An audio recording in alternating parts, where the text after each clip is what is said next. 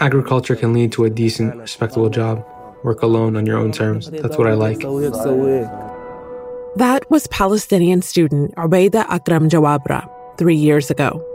He was studying agriculture at a local vocational school in the occupied West Bank. I'm 15 years old and I like to cook. He had dreams of becoming a chef. I don't want to work for someone else and have him order me around it's better to order yourself around. As Israel and Hamas agree to a ceasefire, we turn to look at the tragic death of one Palestinian teenager, Obeida Jawabra. On May 17th, Obeida Jawabra became one of more than 60 Palestinian children killed by the Israeli military in this latest conflict. Who was Obeida Jawabra? And why is his story so similar to so many Palestinian young people before him? and to the many more young Palestinians being arrested today. I'm Malika Bilal, and this is The Take.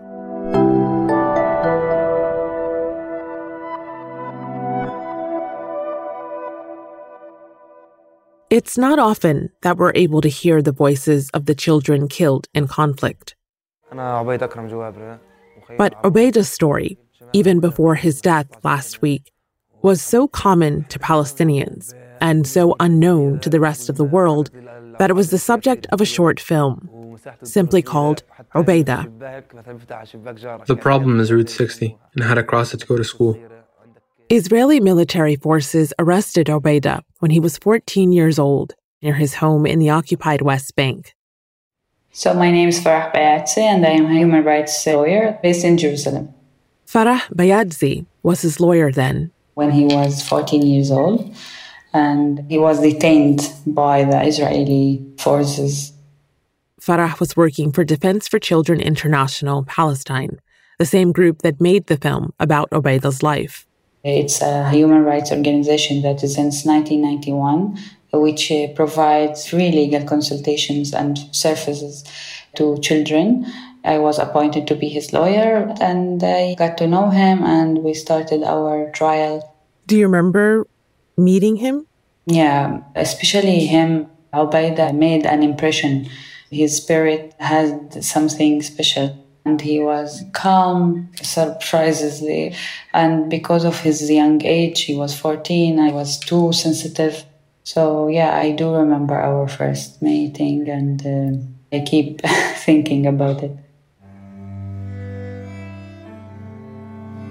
Every time I think about Obaida, I imagine him as a young, very small boy facing a very big system, which is not designed to protect him or protect the Palestinian community that he comes from. Every year, hundreds of Palestinian children are arrested by the Israeli military and security forces, put in Israeli prisons, and tried in military courts. Israeli children aren't tried in the military system.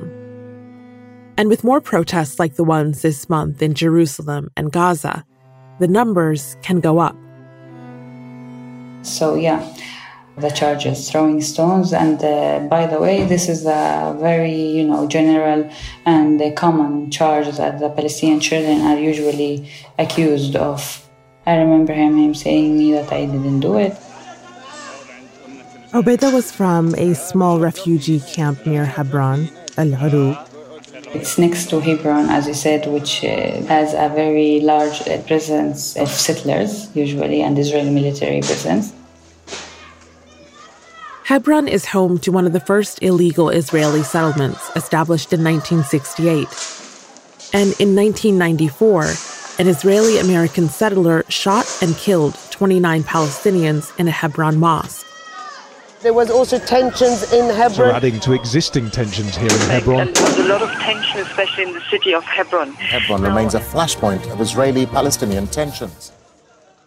Tensions in this area are consistently high. The El Arub refugee camp, where Ubaida lived, is just north of Hebron. Route 60, which is used by settlers, passes almost right through. The road number 60. Obaida needed to cross this road, and uh, during his arrest, he was uh, going to the supermarket, and during his walk, there was clashes between Israeli military forces and other persons from the camp.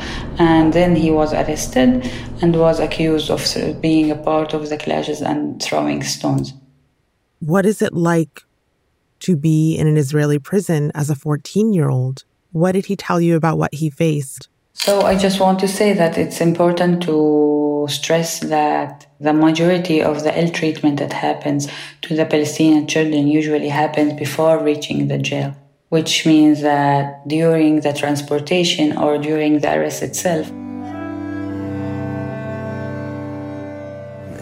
حتى كنت أنا ماشي أروح على الدكان أشتري اعتقلوني I was on my way to the store when they arrested me. When they took me for interrogation, they bound my hands in plastic cord. They used two of them so that I couldn't move my hands at all. My eyes were covered in a thick blindfold. It also covered my nose and made it hard to breathe. When you're walking and can't see anything, you feel dizzy. You're scared and you hesitate. The soldiers told me there were steps, but there weren't any steps, so I'd fall. And this is what typically happens so uh, usually we document the torture and the ill treatment by the Israeli forces during the transportation and the interrogation itself. وخايف ومتردد حتى هم كانوا مثلا يقول لي انزل الدرج بقاش في درج The soldiers would beat me strategically in places that wouldn't leave marks, so there wouldn't be any evidence on my body I could use to testify against them. أو تثبتش إشارة ضدهم He reported to me that his uh, interrogation was uh, coercive. Usually, they use uh, violence, physical violence, verbal violence towards the children. And then, even after the interrogation ends, when the child is being transported to the jail itself, even there, the cells are very small. So they are being held in a more uh, punitive model than a rehabilitation model. And also, you are not allowed to have phone calls with their families, friends, anybody. And they are only allowed to have one to two visits a month. The term of uh, education, they don't get any, you know, really good education program. They're like limited to skills in Hebrew, Arabic, and math. And uh, this interruption can have long-term effect. You mentioned that Obaida would get limited time to talk to his family. What about with you and his lawyers? Was there more time to interact with your client? So, me as a lawyer, when I was also visiting him in prison, this had a limited time with a glass barrier between us. And the only free time that I can get with Obaida is when I see him in the court hearing and sessions. That's where I can have this human interaction. Obaida was aware of the reality that he lived in during his time in prison. I remember him being very patient and um, I got acquitted eventually. But he was uh, already held for two months in prison, which is a very long time. How did you manage to win that case? Obaida was innocent and he was very confident of himself. We brought the soldier that witnessed against him that he threw the stones, and there were contradictions in their sayings, and we pursued the trial until the end. Eventually, the court decided that uh, had not uh, committed the crime. The moment that the acquittal was announced or declared, do you remember what happened? How Obaida reacted? How you reacted? I remember having my first tattoo, so a celebratory tattoo. Yeah, and but I remember, yeah, I remember how much uh, Obaida was happy because eventually all the effort that we had and all the time that he spent wasn't put uh, away. But I told him, I remember myself telling him that it's not a victory for me because at the end of the day, Obaida spent two months in prison, even if he was acquitted. My victory is when you stop arresting Palestinian children. When the Israeli occupation ends, then I will feel it as a victory. For now, it's something that I will be happy for today, but he was criminalized at the end of the day. صارت اشياء كثير لما في السجن وروحت شفت اشياء كثير متغيره. A lot happened to me in prison, and when I left, I noticed a lot changed. I had a lot of schoolwork to catch up on. I didn't know which subjects I was going to choose. I chose a vocational school because the schoolwork had piled up. I couldn't catch up. They gave me exams for two months and I struggled a lot. Every day I had to finish a book to catch up. I started to think, why are we so different from the other children in the world? Why are we detained when you're young and made to suffer? While others are happy playing sports with many opportunities that we don't have. Why are they like that and why are we like this? This day, no one can answer me. It wasn't long before Israeli military forces arrested Obeida again. And I remember the second arrest, and the interrogators and the military forces were very upset because he was acquitted. He was uh, beaten by the interrogator, and that's why he confessed uh, throwing stones, and that's why he was sentenced eventually. But I must say that the interrogator himself told him, word by word, that this time you will pay the price of you being acquitted in your first arrest. Wow. Yeah, and eventually he was sentenced for a couple of months and he was released uh, after a couple of uh, days because there was no enough charges. So obviously he was targeted, obviously he was pursued by the system, and obviously he was killed eventually. This is the reality that the Palestinian children lives under. On Monday, May 17th, Israeli forces shot Obeida on a street in the El Arub refugee camp. Witnesses say ambulances were blocked from getting near him, but eventually he was taken to a medical facility nearby, where he was pronounced dead. When did you first hear about what happened to Obeida on May 17th? Uh, so I was watching the news when I heard about the killing in refugee Arub. I saw that someone is being killed, and I had this feeling that it might be someone of my clients.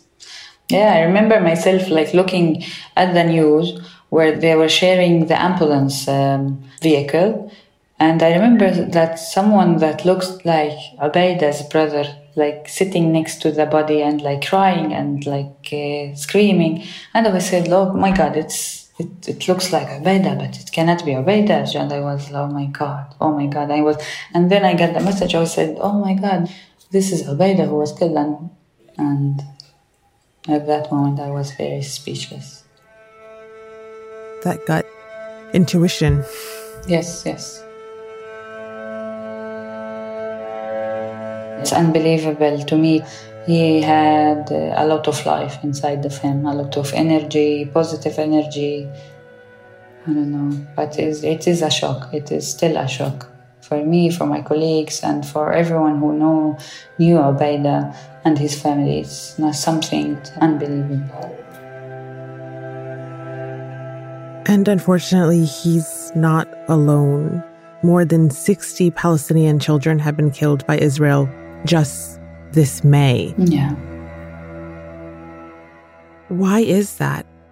Why so many young people? So yeah, as you said, that Obeida is not alone. The killing is uh, is continuing from the Israeli side, and uh, keep in mind the 500 Palestinian children that were killed during the assault on Gaza in 2014. And the central problem is that the Israeli forces are carrying this action in the context of impunity. There is no um, accountability for the Israeli occupation, uh, and uh, there is, on the other hand, there is a systematic impunity.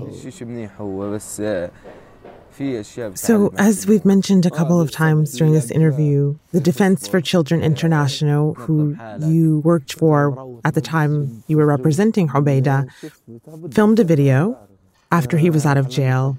He was going to school, he was studying to be a chef, he was even growing his own vegetables. And there's one scene in particular where he is cooking makluba, which is a complicated dish with chicken and rice and vegetables, and you have to turn it upside down to get the perfect flip. And you're watching it, I'm watching it, and I can see this path for him. between all the barriers between the jail and the Israeli occupation and the violence, he is managing to carve out a way to the future. And of course, we know in the end he doesn't make it. For you, in reflecting on that and knowing that he's not alone and that you have other clients who are going through similar things, what's your advice to them, to your clients? What is the way forward for them? Okay, so I think that I can direct my advice to those responsible for ensuring the children's rights and uh, safety. For example, state parties, rather than advising the children themselves. We have to remember that children like Ubaida, it shouldn't be their responsibility to, to figure out how to avoid getting shot or being killed or bombed or being arrested in the occupation uphold international law, especially the Convention of the Rights of the Child. Ubaida uh, had the opportunity to share life under occupation in the refugee camp. You can see how much challenges and how much it is hard to be living there as a child. We need more hands and more hearts to speak up for Ubaida's case and for the Ubaidas everywhere. We need to honor his life and his memory by speaking up against this injustice all over Palestine by the Israeli forces. So, my advice is to give those Palestinian children the opportunity to build their future and to, to reach and to fulfill their dreams. Beautifully said. Thank you for that. And I, I love how you redirected the question because it is not for the children to learn how to live within an unjust system. It's for the people who made the unjust system to ensure that they protect children. Exactly. It's, it's not their responsibility. They're only children at the end of the day. But Farah also tells the children she works with that because they are Palestinian, they will have to be more than children because they face more than other children do. The Israeli police say they've announced a major operation that is now currently underway to arrest hundreds of Palestinian Israelis. Israeli forces have detained more than 1,500 Palestinians, including children, in the past month. Early this week, Israeli police announced they would arrest 500 more people. They say thousands of police and border fighters all over the country uh, arrested hundreds of people. This is the sound of a young girl crying as her brother, 10 years old, sits in the back of an Israeli squad car. It was captured on video and posted on Twitter. The video was shocking for many, but for Farah, it's what she's come to expect now. Yeah, yeah, of course. Uh, the arrest that happened already has included uh, many minors. And I must say that this it's the first time that the police declare that they're going to have 500 arrests, which is very funny because I don't know what system that declared the number before doing and committing the arrest. You know how to say, be aware. We are we're going to have this massive arrest uh, raid, but Israel does not care if the detainee is a minor or not. The young Palestinians, in the majority of the cases, they're being arrested uh, from their homes, uh, from their schools, from the streets, and in a very violent way. And the violations of their rights continues from the first uh, moment of the arrest starts, and it continues until maybe forever. Before we ended our interview, I had just one final question for Farah. I wanted to know about her celebratory tattoo, the one she got after Ubaida was acquitted. I wanted to know what it symbolized for her about Ubaida's case. What is your tattoo? Butterfly. Freedom.